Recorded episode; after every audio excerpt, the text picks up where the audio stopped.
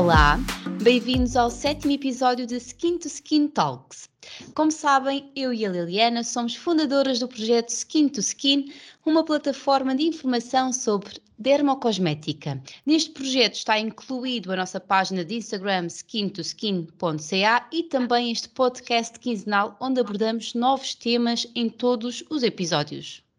Mas hoje, ao contrário de todos os episódios anteriores, não estamos sozinhas. Hoje temos um episódio totalmente diferente. Vamos ter pela primeira vez uma convidada neste podcast.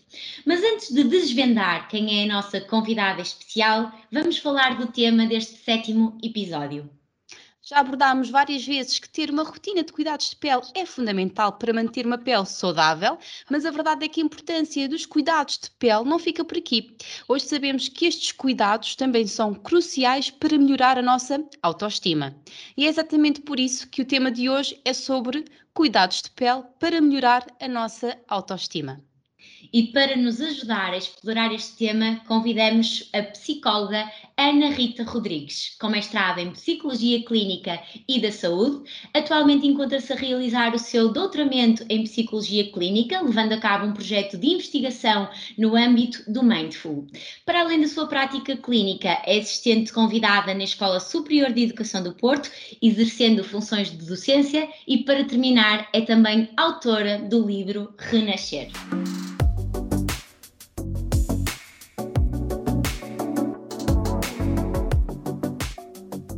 Olá, Rita, seja bem-vinda ao nosso podcast Skin to Skin Talks. Queremos desde já agradecer-te por teres aceito o nosso convite, portanto, muito, muito obrigada. Obrigada eu um, ehm, pelo convite. É sempre um gosto estar com vocês e partilhar também um bocadinho este meu saber e aprender com vocês sobre este tema que é tão importante que é a pele. Obrigada. Bem, uh, eu tenho que confessar que estou muito feliz por ter aqui a Rita como nossa primeira convidada, a primeira convidada deste podcast.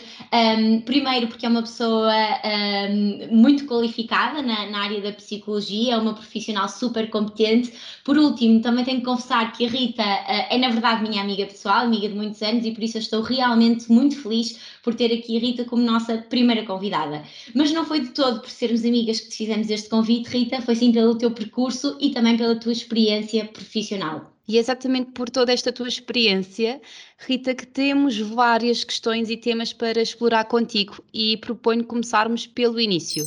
Como sabes, o nosso tema é cuidados de pele para melhorar a autoestima, mas antes de tentarmos relacionar estes, estes conceitos e propor aqui alguns cuidados, queremos perguntar-te primeiro como é que nós podemos definir autoestima. Bem, uh, antes de mais, dizer-vos que a autoestima é um conceito bastante complexo e, portanto, deve ser, por essa mesma razão, abordada de um modo também ele complexo. Eu vou tentar, nestes minutos que vamos aqui estar, simplificar um bocadinho esta questão, mas sem descurar os aspectos mais importantes. E, portanto, para começar, nós podemos dizer que a autoestima assenta num juízo pessoal uh, que a pessoa faz de si mesma e, por isso, uh, inclui uma avaliação subjetiva que o indivíduo faz como sendo positivo ou negativo em determinado grau.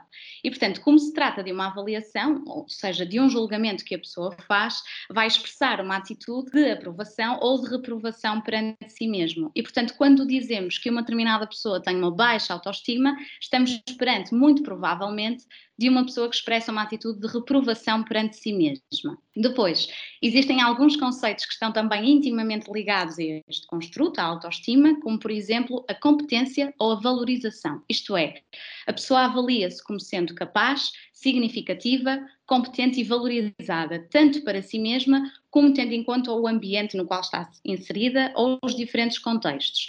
E esta é uma questão bastante importante. O facto da autoestima ser um fenómeno atitudinal, como já vimos, mas que é motivado e mantido por forças sociais e culturais, ou seja, a autoestima desenvolve-se tendo por base um processo complexo de comparação que vai envolvendo as nossas crenças pessoais, os nossos valores entre outros aspectos. E, portanto, à medida que nós crescemos no nosso processo de socialização, desde as nossas relações familiares, as nossas relações com os nossos pais na escola e mais tarde as nossas relações laborais, nós vamos cimentando os nossos valores pessoais e vamos começando a perceber que existe um eu existe um outro que é diferente de mim e com esta ideia vamos começando a construir uma ideia daquilo que nós gostaríamos de ser, efetivamente. E por isso nós podemos dizer, e para terminar, que quanto menor for a distância entre o nosso eu ideal e o nosso eu real, maior será a nossa autoestima. Ou seja, quanto mais próximo eu estiver daquilo que eu idealizo, de quem eu quero ser, com base, claro está, nos meus valores pessoais, maior será a minha autoestima. Por outro lado, quanto maior for esta distância, menor a autoestima, mesmo que a pessoa seja vista pelos outros de forma positiva. E nós aqui vamos perceber que muitas das vezes a ideia que nós temos, e como é um construto autorreferente, ou seja, é a autoestima, muitas das vezes não coincide com a ideia que os outros têm de nós. Na nossa área e, em particular, nas nossas formações com alguns dermatologistas, abordamos casos mais complicados em que muitas vezes surgem conceitos como autoaceitação. Isto também está relacionado com a autoestima, certo, Rita? Na verdade, quais são os, os principais pilares da autoestima? Sim, é isso mesmo, Liliana. A autoaceitação é um dos conceitos que nós frequentemente vemos associados à autoestima, porém, uh, elas são bastante distintas do ponto de vista psicológico e eu gosto sempre de fazer esta distinção, até porque os pilares de sustentação são bastante diferentes. A autoaceitação está ligada ao conceito de aceitação incondicional, ou seja, indica uma aceitação profunda que fazemos de nós mesmos, das nossas fraquezas e das nossas próprias vulnerabilidades e, portanto, não implica uma comparação com base em forças sociais e culturais, como no caso da autoestima, e é por isso mesmo um conceito mais desafiante, mas também mais libertador, porque não assenta em pilares exteriores de sustentação. A autoestima depende de fatores externos e que muitas das vezes a própria pessoa não consegue controlar. Um, conceitos como a competência, a capacidade, a valorização interna e a própria heterovalorização, ou seja, a valorização que chega com base no feedback das outras pessoas, e estes aqui talvez sejam os pilares da autoestima, se quisermos assim chamar, e portanto estes dois conceitos vão ser um bocadinho distintos, porque no caso da aceitação, não é necessário que a pessoa tenha para a pessoa ser. Portanto, não precisa ter valorização, não precisa ter um bom estatuto, uma boa casa para se sentir bem, para ser alguém. A pessoa aceita-se conforme é, independentemente se está ou não próxima do seu eu ideal, como falávamos há pouco, que é o, o que acontece no caso da autoestima. A nossa pele corresponde à parte mais visível do nosso corpo e está muitas vezes ligada à forma como nos relacionamos com o outro. Com alguns casos que nos, nos, surgem no nosso dia a dia, sentimos que situações pontuais, como uma borbulha ou até uma imperfeição que surge de, surge de repente, é suficiente para alterar o estado de espírito de algumas pessoas. Neste sentido, Rita, a nossa próxima questão é como é que a saúde da pele influencia a autoestima? Bem, eh, eu particularmente gosto muito desta questão. A saúde, no geral, influencia brutalmente a nossa autoestima e a pele uh, e a saúde da pele não é exceção, muito pelo contrário, não é? Como vocês disseram e bem, a pele é o nosso maior órgão, portanto, a pele envolve-nos, determina os limites entre nós e o nosso meio ambiente e constitui, por isso mesmo, o primeiro elemento de contacto com o ambiente externo, nomeadamente o social. Portanto, se quisermos dizer, constitui uma barreira entre nós e o outro. E por isso, ter uma pele saudável é tão importante como ter qualquer outro órgão ou parte do corpo saudável. Agora, quando isto não acontece, obviamente que influencia de forma negativa a nossa autoestima, não é? E uma vez que a autoestima corresponde à valorização que a própria pessoa faz de si, em diferentes situações e eventos de vida, quando existem as tais imperfeições ao nível da pele, que podem ir desde uma borbulha até situações mais delicadas, a pessoa não se sente satisfeita, confiante, competente e até mesmo em alguns casos mais graves, não se sente merecedora de valor. E é aqui que as coisas começam a complicar um bocadinho. Uh, por exemplo, no caso das doenças dermatológicas, ao contrário do que acontece com outras doenças, estas podem ser visíveis para as pessoas que convivem com a pessoa portadora.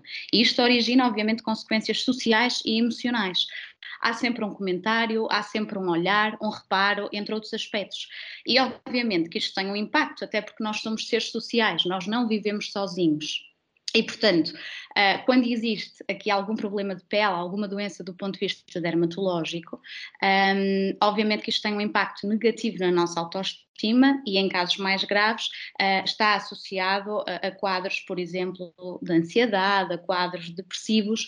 Para nós termos uma ideia, nos últimos anos tem sido estimado que aproximadamente um terço dos pacientes com doenças dermatológicas apresentam algum tipo de distúrbio emocional associado. E, portanto, a nossa autoestima é considerada um indicador importantíssimo de saúde mental, pelo facto de interferir nas condições afetivas, sociais e psicológicas da pessoa, e por isso mesmo também interfere na saúde de um modo genérico, no bem-estar e na qualidade de vida da pessoa.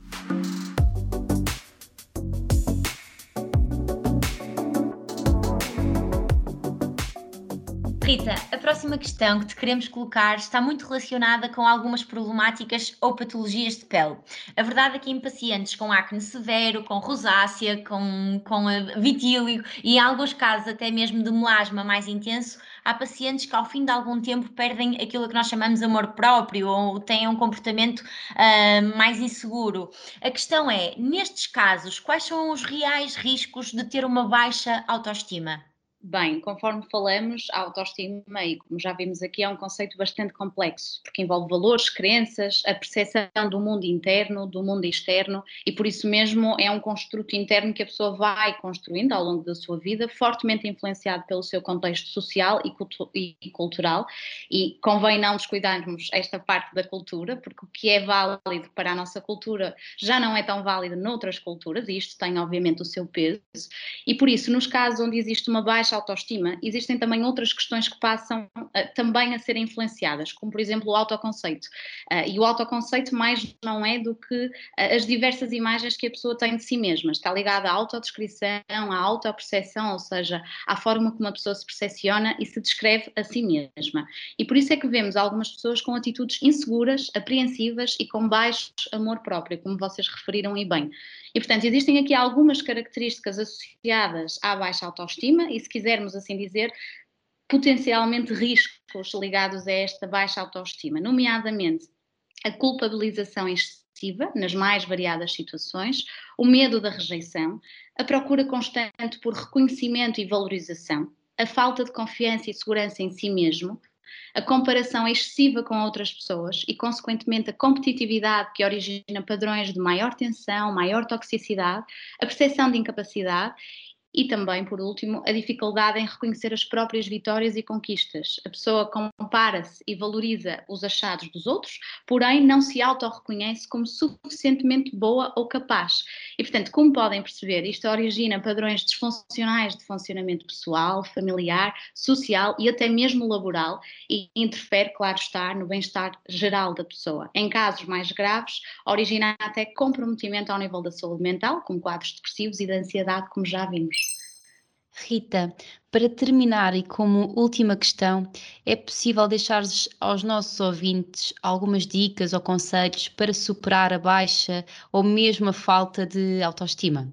Bem, existem algumas sugestões que nós podemos salientar e obviamente que a primeira delas é a terapia as pessoas ainda associam o acompanhamento psicológico ou psicoterapêutico como algo negativo e como recurso de última instância. Ainda há muito aquele pensamento, só quem procura um psicólogo, quem não está bem da cabeça, uh, etc, etc. E isso não é de todo verdade. Eu costumo dizer aos meus clientes e alunos que da mesma forma que todos temos um médico de família que nos vê e nos monitoriza ao longo da nossa vida, também deveríamos ter um profissional de saúde mental.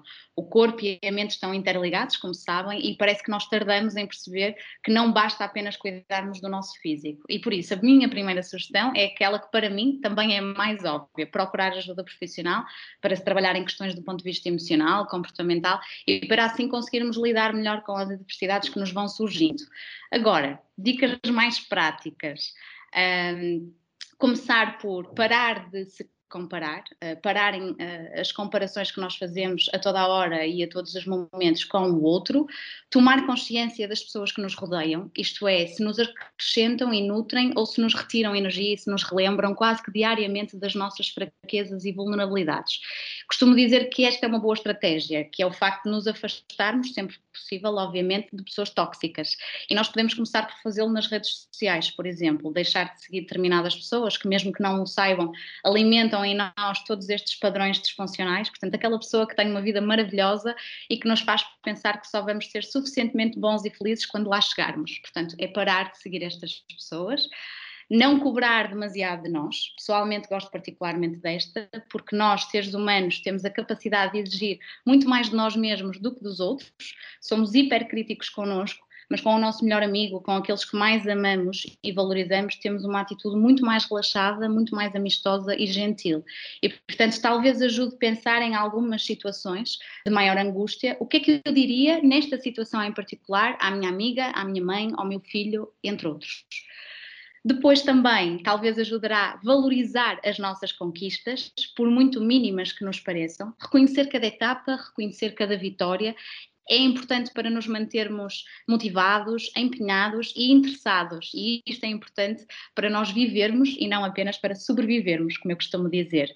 E por último, mas não menos importante, apostarmos na nossa rede social, isto é, estarmos ligados a uma rede de relacionamentos positivos que nos acrescentem de facto relações satisfatórias com os nossos parceiros ou parceiras, com a nossa família, amigos, amigas, poder contar com eles e estar lá também para eles. Em conclusão, ter cuidados de pele para obter uma pele saudável é um dos pilares para nos sentirmos bem e, além disso, uma ótima desculpa para reservarmos um tempinho para nós, para nos cuidarmos. Mas atenção, cuidados de pele não significa ter apenas uma rotina diária indicada, mas também, por exemplo, beber pelo menos 2 litros de água por dia, evitar a exposição excessiva ao sol, usar sempre proteção solar, ter uma alimentação equilibrada, praticar exercício físico com regularidade, agora que os dias estão mais compridos, mais solarenhos, aproveite e, em suma, ter um estilo de vida saudável.